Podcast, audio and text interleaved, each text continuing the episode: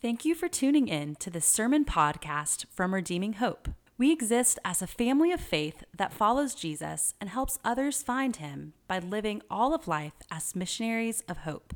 If you want more information about our church or would like to support our ministry, go to our website at redeeminghope.org. Please enjoy this sermon podcast. Now, with all of that out of the way, again, thank you guys so much for being with us. And I can't wait to share with you what God's put on my heart this week. We are in Ephesians chapter 5 to begin. It'll be on the screen. This is what it says Wives, submit to your own husbands, as to the Lord.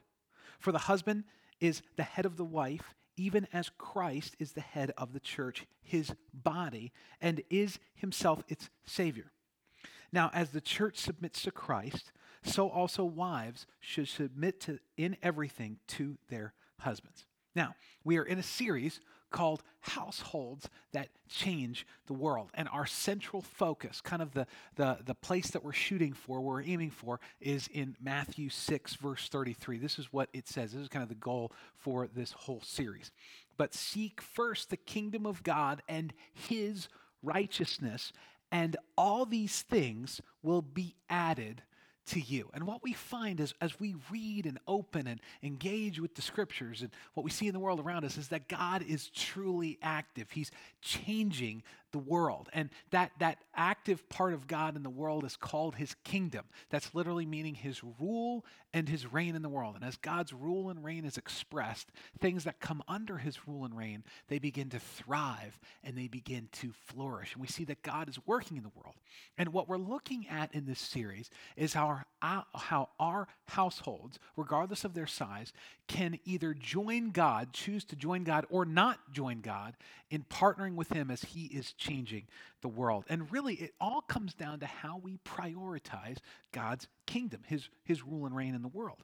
And, and there is what we're also countering is a, a narrative. There's actually a narrative that goes counter to this. There's two different ways that the world around us sees the household that goes against the kingdom of God. And there, there are two different ways of looking at the household um, that are in conflict with God's kingdom. The first is what we're calling the modern or the secular influence. And essentially, what this tells us is that individualism and freedom is the most important thing in your life. To be your own self and to be free is the highest value in the world. And any sort of constraint means that you are a captive and you need to be free. The second type of narrative that gets looked at is the traditional, the religious narrative that says the nuclear family is the most important thing in your life. And that the appearance of stability, the appearance of comfort becomes elevated. It actually becomes elevated to the detriment of true authenticity and self sacrificing service to others. And really, what we see with these two narratives of the household is that they're building their own kingdom that is opposed to God's kingdom. The, the first one, the modern secular narrative, says that, that we want to build the kingdom of happiness through the idol of freedom. It says, I must be free in order for me to be happy. I can't be constrained in any way. Um, but, but the second, the traditional, the religious narrative, says, I must build a kingdom of love. I must be seen as a, a person that understands love through the idol of appearances right? I want people to love me and respect me through the appearances of, of having a put together marriage and having kids that are well behaved, and, and then maybe I'll get the love from my peers around me. Now, here's the good news the good news is that Jesus' gospel, the good news of Jesus, counters both of these narratives with a new narrative called the kingdom of God and the work that he has done for us. And we're looking at all the different facets of a household. Uh, we looked at a couple weeks ago singles in the household, a single household, what that looks like. We looked last week um, at the, the men, at husbands, at the role of husbands in the household.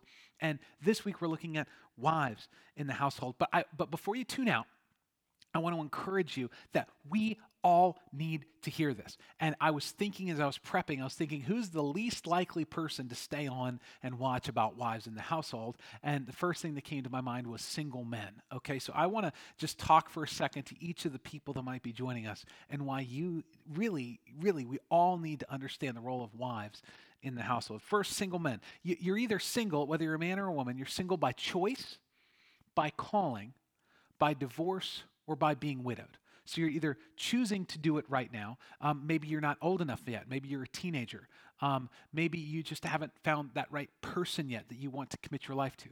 Some of you might be single by calling. You really feel like that you are not called to get married either temporarily or permanently.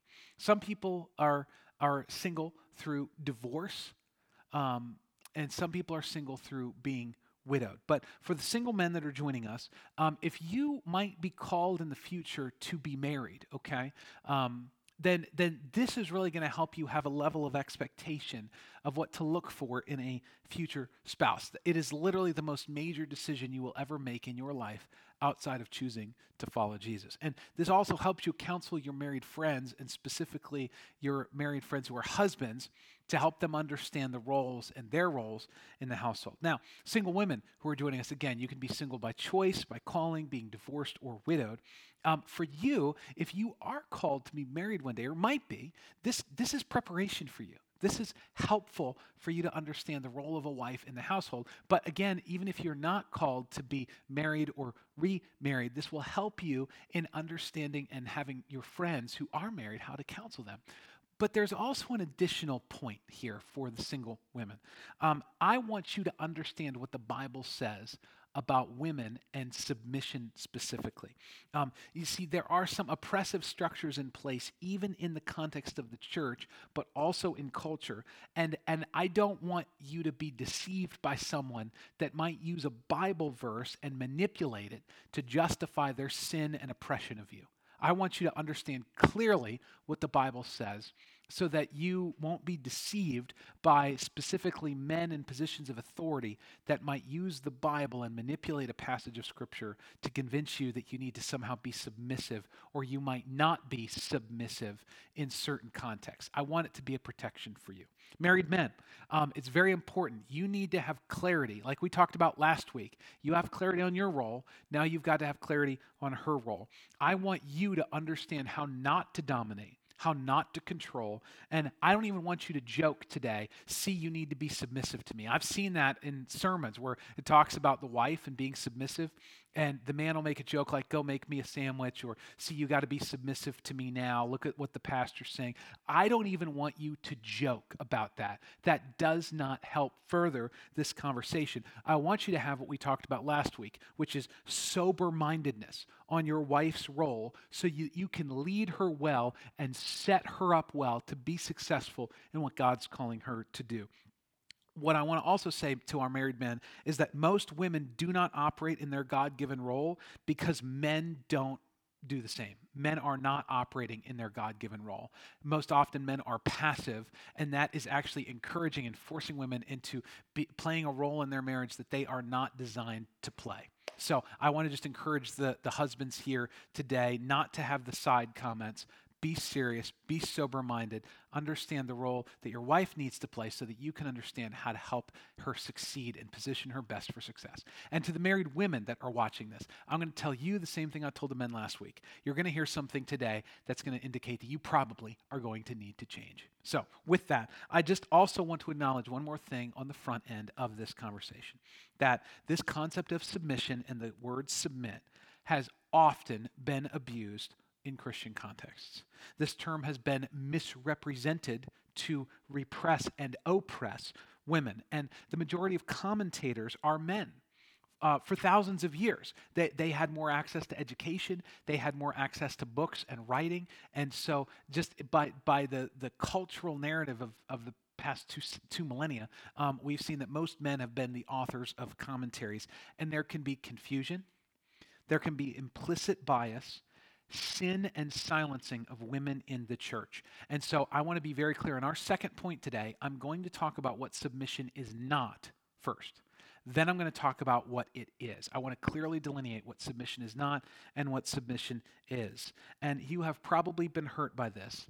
And I want to address this topic together as a family. And on behalf, as a representative of our church, I want to apologize if there has been times where you have been hurt and burned in a church context with this. I want to carefully uh, have us unpack this as a family in a way that is hopefully helpful and encouraging to our church family as we move forward in looking at households that change the world. Now, let's go. Our main point for today is this that wives are called to embrace their role as a partner to their husband, honoring and respecting his unique role as a servant leader, and then following his lead to invest in God's kingdom. As I've been sharing every week, this is my projected outcome. This is my goal for us today. Our goal is that we want to see wives embrace their God given role as helpers to model submission in their household. And submission is neither unquestioned obedience nor to be ignored. Like Jesus came under the authority of his Father, wives are coming under the authority of their husbands to respect and follow him as they both serve and advance the kingdom of God together. They prioritize their relationship with their husbands above every other human relationship, including children, without seeking to control or dominate. Wives are modeling holiness for their household as they come under the authority of their husbands, sacrificing their own freedom and comfort to model how the church submits to Jesus. That's what our projected outcome is for today, and there's two parts to our message. One, wives reject the usurpation of Eve, and two, wives submit to their husbands into advancing God's kingdom. I want to encourage you, especially ladies again who, who have been hurt by the church, stick with us. Think through these things sober mindedly, maturely, with godliness. And if there's questions, if there's thoughts, please bring them to the table. Let's talk about them. Let's dialogue. Let's go. Wives reject the usurpation of Eve. Now, we, we've been looking back at the garden of what marriage was supposed to be. We looked at that last week. We're doing it again this week. The original intent of Eve was to be a helper. This is what Genesis 2, starting in verse 20, says. The man gave names to all livestock, and to the birds of the heavens and every beast of the field. But for Adam, there was not found a helper fit for him. So the Lord God caused a deep sleep to fall upon the man, and while he slept, took one of his ribs and closed up its place with flesh. And the rib that the Lord had taken from the man, he made into a woman and brought her to the man. Then the man said, This is at last bone of my bones and flesh of my flesh. She shall be called woman, for she was taken out of man. Now, we talked last week about this. It's a good reminder this week as well. Naming was very important in ancient Near Eastern culture. Essentially, if you named something or someone, you had a responsibility to care for them and for them to thrive. So if you had a child, and you named them, you would be responsible for that child and to craft an environment what, that would be like a care, like caring filled direction of an environment and order things in that child's life in order that they can thrive.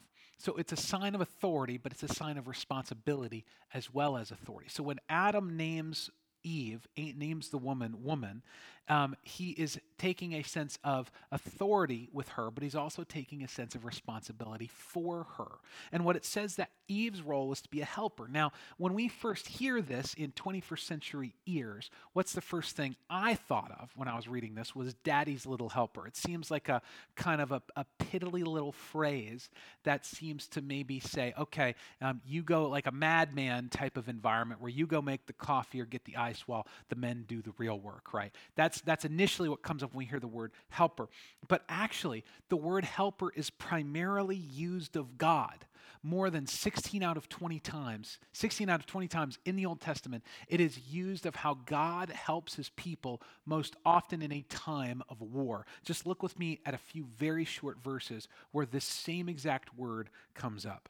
May he send you help from the sanctuary. This is uh, the psalmist crying out to God, but I am afflicted and needy. Hasten to me, O God. You are my help and my deliverer. Our soul waits for the Lord. He is our help and our shield. My friends, helper is not a derogatory term for Eve. Helper literally means that Adam was created incomplete in the garden. He was created within a perfect world, yet he was created incomplete without Eve and he is deficient without her. And this actually implies an importance. It even implies a superiority to Adam because she is the one helping him win. She is the one coming alongside of him because he's not able to do it on his own. You see, the intention of God from the very beginning was that marriage would be partnering together so that we could care for the world. And Adam has a unique role to protect and lead, but Eve has an equally unique role to come alongside and support his efforts by helping him and empowering him as he is taking lead. But, my friends, unfortunately, that is not the end of the story. There was a usurpation, there was a switching of these roles that happened in the garden. And so what we find is is that Satan enters into the garden. He is the, the representation of all evil in the universe. And he enters in as a snake. And the snake began to tempt Eve to do the one thing that God told them not to do, which was take of the fruit from the tree of the knowledge of good and evil. And he begins to ask Eve questions that cause her to question God. Um, she, she even responds and, and says, God told us not even to touch the tree, which God never said. Um, she begins to distort what God said to them. And then we get to um, Genesis 3, verse 6. So when the woman saw that the tree was good for food, that it was a delight for the eyes, and that the tree was desired to make one wise, she took of its fruit and ate. And she also gave some to her husband, who was with her, and he ate as well. My friends, Satan tempted Eve. Adam was passive. We actually totally broke this down last week. Adam exercised the authority to name her, but he did not exercise his authority responsibility to protect her. He exercised his authority to name her, but he did not exercise his responsibility to protect her. He abdicated his responsibility. He was completely passive, letting his wife right next to him be tempted. And all of humanity fell, not because of the wife's sin, but the husband's sin of passivity to let it get to that point. That's what we talked about last week. It is squarely on the shoulders of the man. However, we also learn about Eve's unique sin and the unique sin of wives from the sin of Eve as well. Eve did usurp the role her husband was supposed to play. She engaged with the serpent. She was deceived. She misremembered. She distorted and added to God's instructions to Adam. And she took the initiative to eat the fruit, to disobey God, to make a decision for their family, thinking that they did not have what they needed. And so the sin of Eve to overstep her role as helper is actually reverberating even today in her daughters. That is what we see from the garden. However, we see how God introduces a new way of living that puts the world right side up again. It puts it back to where He designed it to be in the garden. He actually, in this loving, careful way that He talks about husbands and wives, is actually bringing us back into the right order that He created the world in, where we come to wives submit to their husbands into advancing God's kingdom. That's where we get to Ephesians 5. It says, Wives, submit to your own husbands as to the Lord. For the husband is the head of the wife, even as Christ is the head of the church, his body, and is himself its Savior. Now, as the church submits to Christ, so also wives should submit in everything to their husbands. Now, the context of this, and again, we looked at it last week, and I don't want to belabor it. I would really, if you didn't get a chance to watch last week, please stop now, go back and watch last week, and then join us this week because it's, it's very important. These build on one another. See, the wife is called to submit, but the husband is called to die. He's called to, like Christ, laid his life down for the church. The husband is to lay his wife, his life down for his wife, lay his preferences down, lay his rights, lay his privileges, to sacrifice his life, even to the point where he loves his wife as he loves his own self. Wives are called to submit, husbands are called to die. And my friends, I want us to, as we engage with this idea of submission, right, I want us to understand that this is intended for your good. This has often not been used for your good. God intended these words to be for your good. But sometimes, oftentimes, in this specific example of submission, it has not been used to further the good, especially of women in the church that are trying to do what their, their leadership is telling them. So if, if the text is offensive, that's okay we can deal with it. We can look at it. But if how it's been interpreted is offensive, that's not okay because we need to see what does the Bible actually say about what submission is and is not, which helps us then lead us into understanding really what God is trying to get us to. So, what submission is not. I have a series of graphics that I'm going to put on the screen because I wanted to be very, very clear on what submission is not. And I was even trying to think about what typically is common when we think about the idea of submission. And the first thing that submission is not is submission is not agreeing or obeying your husband on everything. My friends, if that was the case, that would be domination. There are multiple times in the Bible that women disagree with their husbands and they are in the right. And there's two specific examples. One is in 1 Corinthians 7 that actually gives an allotment or a provision for divorce if your spouse is not a believer. And so if your spouse is not a follower of Jesus and they don't want to be married to you anymore because you are a follower of Jesus, the Bible says that that's okay. You can leave that marriage and it gives a provision for divorce.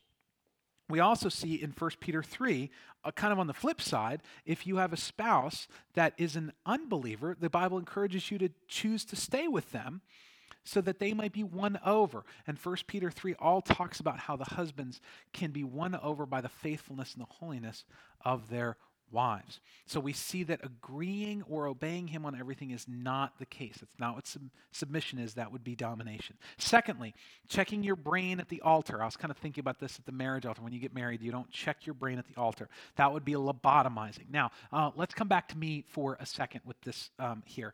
I want you guys to know how Rachel and I do this. Now, I typically make the initiation for a lot of the decisions.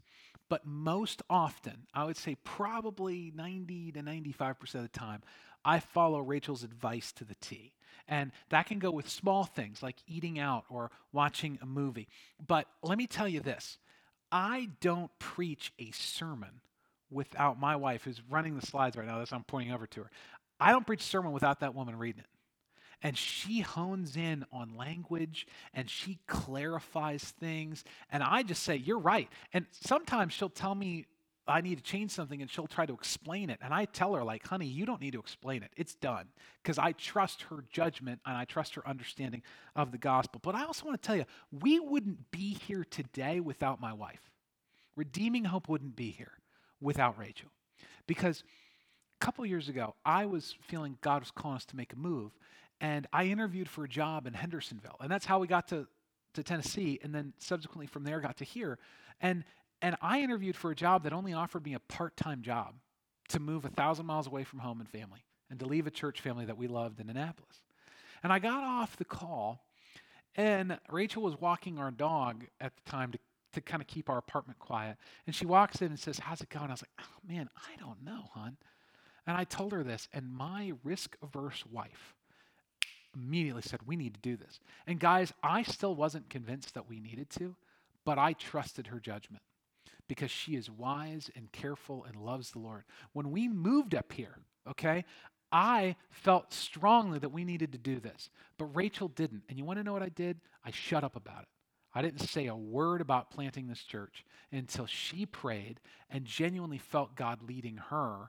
And that is why, in the moments when it's really tough to plant a church, we both have the confidence that He led us independently to this decision. And there is not resentment from her towards me for pulling her along, and there's not resentment from, from me towards her to have to pull her along. We both took the time, did it right. But I'll tell you, my wife my job is to set her up to freely share her intellect, to freely share her direction, to freely share her leading. And uh, my job is to create an environment where she can do that safely. And when that happens, our family thrives and we make good decisions when Rachel is involved and Rachel is speaking her mind clearly and boldly and directly to me. And all of our sermons are really a byproduct of my initiation to write it, but her initiation to make sure I don't come off sounding like a jerk. That's really what it looks like. So let's go back to this. Um, not checking your brain at the altar. Third, um, lack of influence. That is not what submission is. That would be dehumanizing. My my friends uh, who are wives, you have value. You have worth. You are created in the image of God. You have agency and decision making abilities and intellect, and you have gifts and skill sets that your husbands don't have. And your husband, is, but here's the deal, and this is this is where we got to acknowledge the difference here of roles. Your husband is going to stand before God. He's going to be held accountable for how he led his family. But you can make his job easy or you can make his job hard. I want you to be encouraged to influence your husband. This is actually the best leadership. The best leadership isn't directive telling go do this. The best the best leadership is actually asking questions to help people get to the decision themselves. And so this is not submitting is not not having a lack of influence. You actually need to influence him towards the good, the true and the beautiful. Finally, submission is not living or acting in fear you need to have a fullness of love between the two of you. And if you have a husband who is aggressive, domineering, abusive, demanding, or controlling, you need to reach out and get help. And actually, will you turn the camera back onto me for a second? Here's the deal I'm going to be straight up with you. If you have a buzz, husband that's abusive or domineering or controlling you, I want you to call me today. I want you to call me 931 326 4512. That's the church's number. I will come to your house this evening. I've lost 110 pounds over the past year. I can duck and I can weave. I have no problem getting in someone's face. And I have no problem fully addressing what the husband should or should not do. Wives, you should not be encouraged to live in fear or domination or control over an abusive husband because of this concept of submission. That's not what submission is. And if that is you, call me today. I will be at your house this evening. I have zero problem with doing that. However, and let me go back to this concept, okay? Not only should you not be living in fear, and that's part of you need to speak up if something's happening so that our church family can come alongside of you and help you. However, I will say that some wives can act out of an unreasonable fear that their husbands will not provide for them, and thus that they need to control, manipulate, or direct their family. And that is rooted in fear, not in faith, and that is wrong. Now, I will say, sometimes this happens because husbands have failed to lead well, they have failed to provide. They failed to step up. But sometimes it's not. Sometimes it's actually rooted in deeper fear and a lack of trust.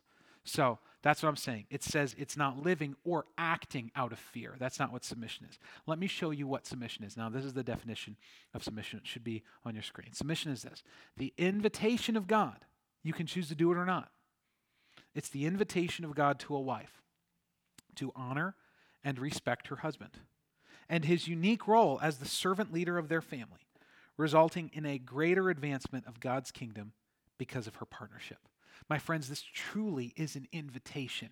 And it's an invitation to honor, it's an invitation to respect, but it's his job to be the servant leader.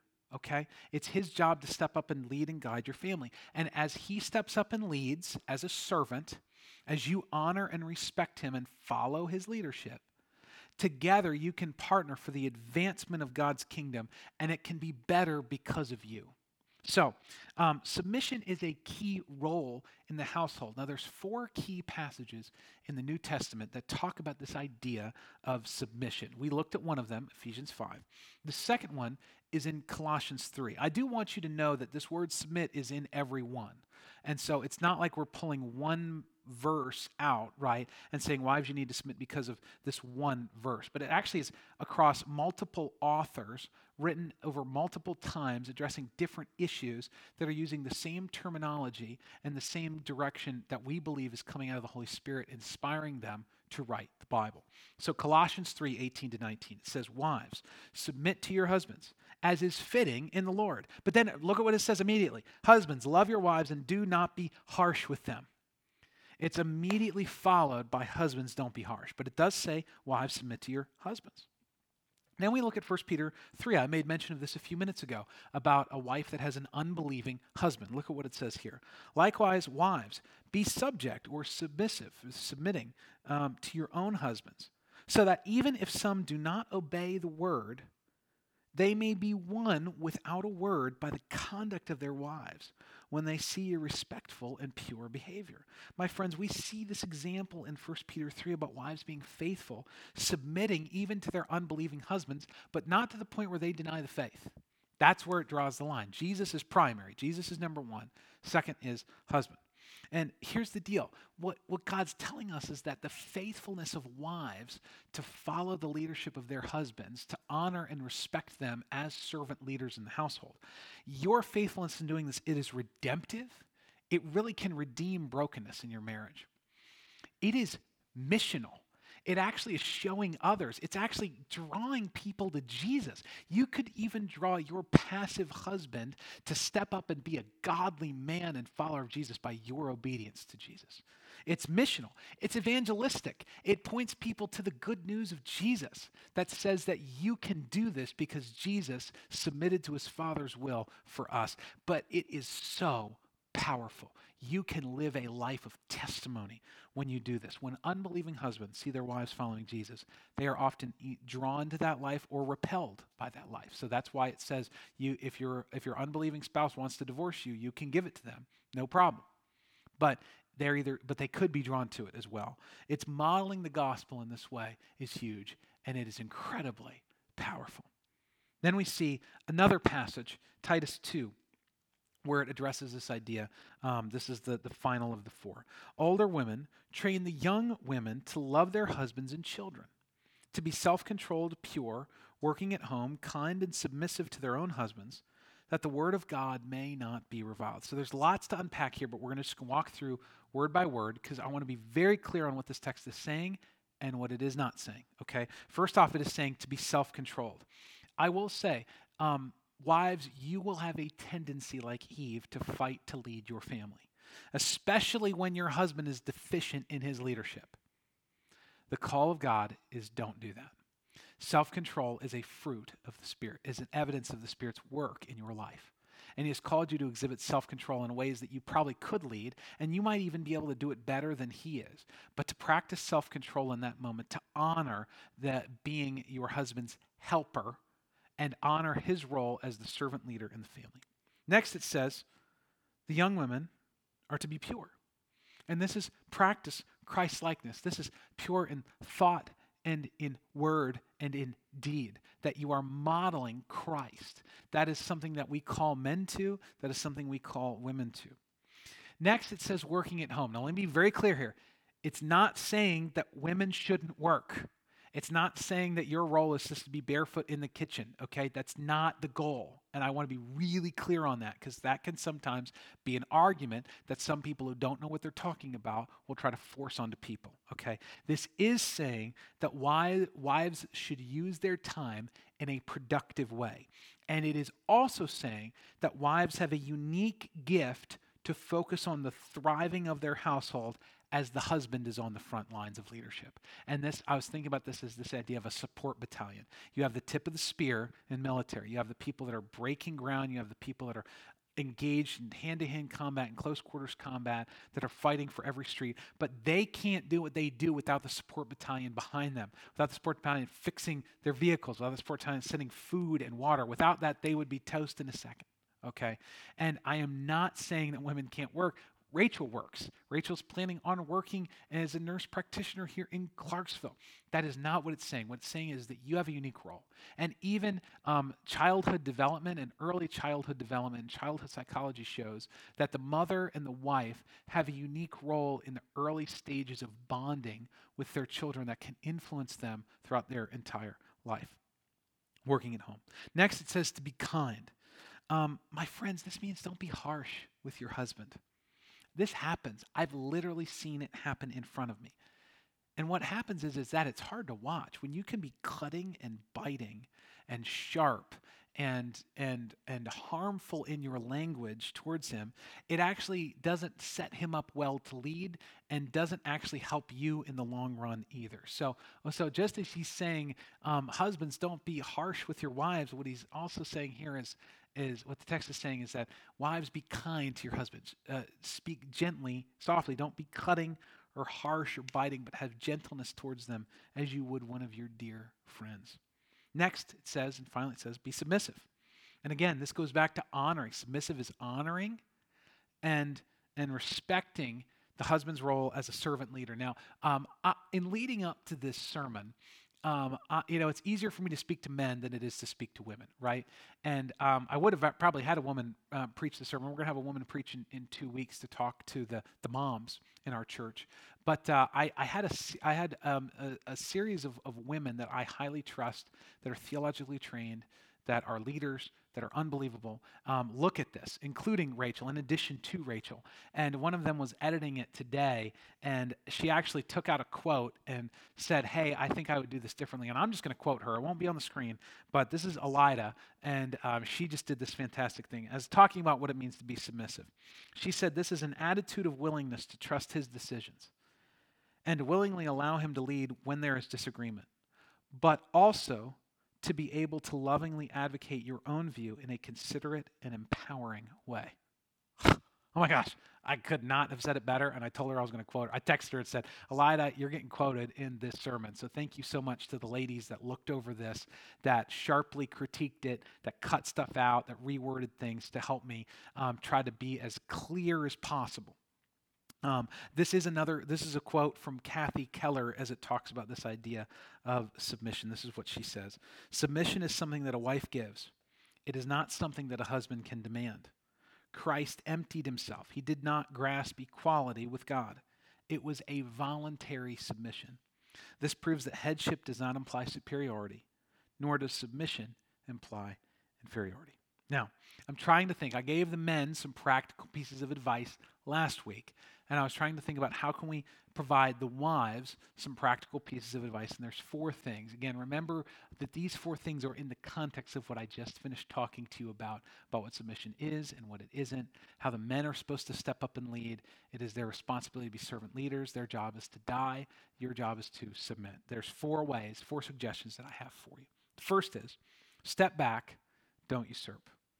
Um, that I literally talked to someone at a networking event uh, a couple of months ago in Clarksville, and and she said, "Now my husband's a Christian, I got to keep him on the right path." And I was kind of hard to like hide the horror in my face, but like that's not what she's supposed to do at all. But you see how sometimes I can see the passivity of men can encourage women to say, I've got to be the one that keeps him in line. I got to keep him in check. Um, I go to a lot of men and invite them to come over to my house. And then um, we, we invite their families to come over. And typically I'll call or text and, and I'll hear him say, Man, the wife's the boss. I got to go check with the boss. I don't believe that that's helpful terminology for your marriage. I really don't. Because that is implying something that's not true. Nobody's the boss, okay? The husband is a servant leader who's dying to himself the wife is a helper who is honoring and respecting her husband as he is dying to his life and preferences to serve his family, and she is serving him, and together they're partnering together for the kingdom. So you don't need to go cowtail and ask permission um, for your wife to go hang out with a godly man. You got to check with your schedule, but you're not checking with your boss. She's not your boss, and you're not her boss either. I want you, wives, I want you to step back. I want you to see. I want you to see how your husband responds. Sometimes, if men haven't had this modeled in their life, there needs to be a gap of leadership in order for them to step up. I do this. I do this at Redeeming Hope. When we were meeting at the YMCA before COVID hit, I would intentionally not show up early. Not because I was just sleeping in, I would wake up early and pray and prepare my message, but I was waiting if there was a problem or an issue to see if somebody else would step up and solve it without having to come to me. And that's how leaders get elevated and raised up in our midst. And if your husband looks at you and wants you to make a decision, I want you to look right back at him. And when he isn't being bold, I want you to say, hey, this is my thought. But I trust you and I want you to make that decision. Because at the end of the day, he's going to stand before God one day and be held accountable for how he led his family. So let me tell you this also, too. For you, wives, when you take a step back and you're not usurping, this is a protection for you. My, uh, there's a wonderful uh, preacher and pastor named Tony Evans, and he has this sweet quote. I just love it. I'm going to read it twice. He says, Spiritual headship, the man taking leadership. Spiritual headship is God telling the woman to duck so he can punch the man in the face. That's what he's telling him. Let me say that again. Spiritual headship, that the fact the man is the leader, and the wife is the helper. Spiritual headship is God telling the woman to duck so he can punch the man in the face. That's what he's doing. It's the man's responsibility to lead his family. Step back, don't usurp. Next, wives, respect, don't belittle. If you speak to your husband as if he's a child, he will act like a child and continue to act like a child. Now, I will say, some men are children. They are boys who can shave. They're not stepping up. They're not leading in their family. But if you treat him like a child, you affirm his way of living and you continue the cycle. Do you understand? Speak to your husband as a man, speak to him as an adult. Set clear expectations. Anticipate that he will step up. And if he doesn't, address it with him as you would an adult, not as a child. Don't have to walk him through it as a child. Your husband is a man. And if you keep treating him like a child, then he will continue to act like a child and it will continue to put you in a position of authority and him in a position of subjugation. It needs to be rewrited. And to help with that, I'm not saying that this will solve it because the man needs to step up, but to help with this, um, wives, I want to encourage you to respect, don't belittle, don't be harsh or biting or cutting, but seek to empower him with your language. Next, honor. Project confidence. Confidence is key. Um, I've heard people say, multiple people over the course of my years of being a pastor, that in talking about their husbands, they say, I don't think he'll ever change. And you see, this absolutely crushes the husband's confidence. It doesn't actually set him up to lead well. And this actually isn't true because if Jesus can be raised from the dead, the Bible says that the same spirit that raised Jesus from the dead lives inside every believer, every follower of Jesus which means there is no sin that cannot be redeemed. There is no life change that cannot happen because God's Spirit is the one who is inside of your husband. So don't say what's not true. He can change by the power of Jesus, by the power of the Holy Spirit that lives inside of him. And really, this happens in business and ministry too. This is just a practical thing. If you want somebody to change, you don't want to say, well, I don't think they're, never going to change. They're never going to change. That would be terrible to do that with an employee to say, oh, they're going to fail at this. Well, you're just setting them up for failure. It's going to be a self fulfilling prophecy. You're going to have a critical eye on everything that that employee does. You're going to nitpick. It's going to cause them to lose confidence, underperform, and it's going to result in them not getting the job done. So it's really confident belief. Um, this goes back to the old, like, um, uh, the, the, the, old fairy tales, right, where the, the, the, the, the brave warrior needs to defeat the dragon to win the girl. Um, the wife needs to say, I think you can beat the dragon. And the husband says, I think you're worth beating the dragon for. That's what needs to happen. That's the type of relationship. It's the, it's the wife saying, You can do this. And the husband says, I want to do this for you. You see how they're working together to build confidence, to build honor, and, and that really helps. And this is actually how you lead your husband to lead. Like, wives, you have a leadership role in the household, and you can set him up for success. And wives, you can truly set your husband up for failure or success, and you can make it easy or hard. Um, J.D. Greear says this He says, If your husband is not a spiritual leader, your submission to him in this specific way can help call him into this kind of leadership. When you encourage him, you, you project honor and confidence, right? Um, what you're saying is, I think that you can do this. And that puts a level of expectation on him that most men are willing to rise to.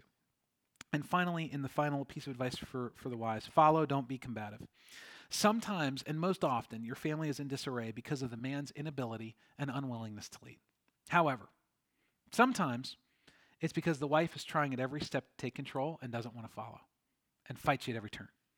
And I am not saying to the wives, don't challenge your husbands. But when you do, what I'm saying is follow his decisions and support him without seeking to be combative or argumentative in the sense that you are, are, are limiting his ability to lead and he feels like he's got to fight you at every corner. Remember what true submission is. True submission is the invitation of God to a wife to honor and respect her husband in his unique role as the servant leader of their family, resulting in greater advancement of God's kingdom because of her partnership. Now, as we come to the end of our time, you know, we look back at Eve. Eve was deceived. She usurped, and, and unfortunately, all women live in the shadow of their first mother with this temptation towards these specific sins. But there was another woman who willingly submitted to God. Look with me at Luke 1. And Gabriel answered Mary and said, The Holy Spirit will come upon you, and the power of the Most High will overshadow you. Therefore, the child to be born will be called holy, the Son of God. For nothing will be impossible with God. And listen to what Mary said Behold, I am the servant of the Lord. Let it be to me according to your word. My friend Mary is the new Eve. She said yes and submits to God. And what Mary does is gives women a new pattern. And you see, um, if you actually pull back and look at the rest of the story, Mary's yes, Mary's obedience changed Joseph's life too. Joseph's action to step up and marry a pregnant woman who was claiming to be a virgin, his, his ability to step into his calling to care for her as she is birthing the Savior of the world was in a direct response to Mary's yes. This man, Joseph, leaves behind his family, the rest of his family, at a great personal and social cost, and he pursues a spouse that's exactly what Christ did for us. And it was Mary's yes that started it. And Mary's obedience sets up her husband to be obedient. Do you see that? You see, we have a new way of living. And just as God made his dwelling in Mary through this miraculous pregnancy, so God makes his dwelling in you and me through the Holy Spirit when we respond in submission to his will. Now, if you're joining us, and you look back over the course of your life and you don't see a time and a place where you've put a stake in the ground and said, Yes, I choose to follow Jesus, none of this is going to make sense and you're not going to be able to do it. So the past, however long it's been, I don't know how long it's been, probably longer than it should have been, but this this past time, it will make no sense to you.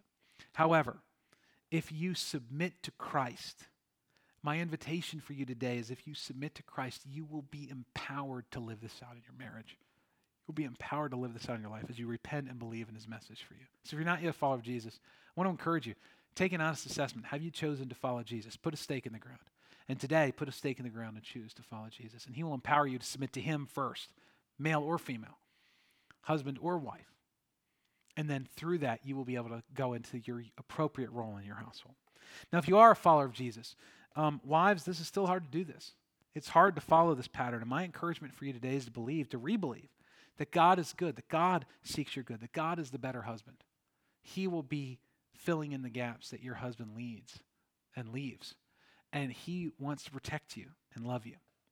And this is again what leads us to our main point that wives are called to embrace their role as a partner to their husband, honoring and respecting his unique role as a servant leader, and then following his lead to invest in God's kingdom. What we want to see here at Redeeming Hope is wives embrace their God given role as helpers to model submission in their household, again, which is neither unquestioned obedience or being ignored. Like Jesus came under the authority of his Father, wives are coming under the authority of their husbands to respect and follow him as they both serve and advance the kingdom of God. They prioritize with their relationship with their husbands above every other human relationship, including children without seeking to control or dominate. Wives are modeling holiness for their household as they come under the authority of their husbands, sacrificing their own choice to, to choose freedom and comfort. They sacrifice that to model how the church submits to Jesus, to truly become a household that changes the world. Thank you for listening. We gather every Sunday at the Clarksville area YMCA. For more information, please go to our website at redeeminghope.org.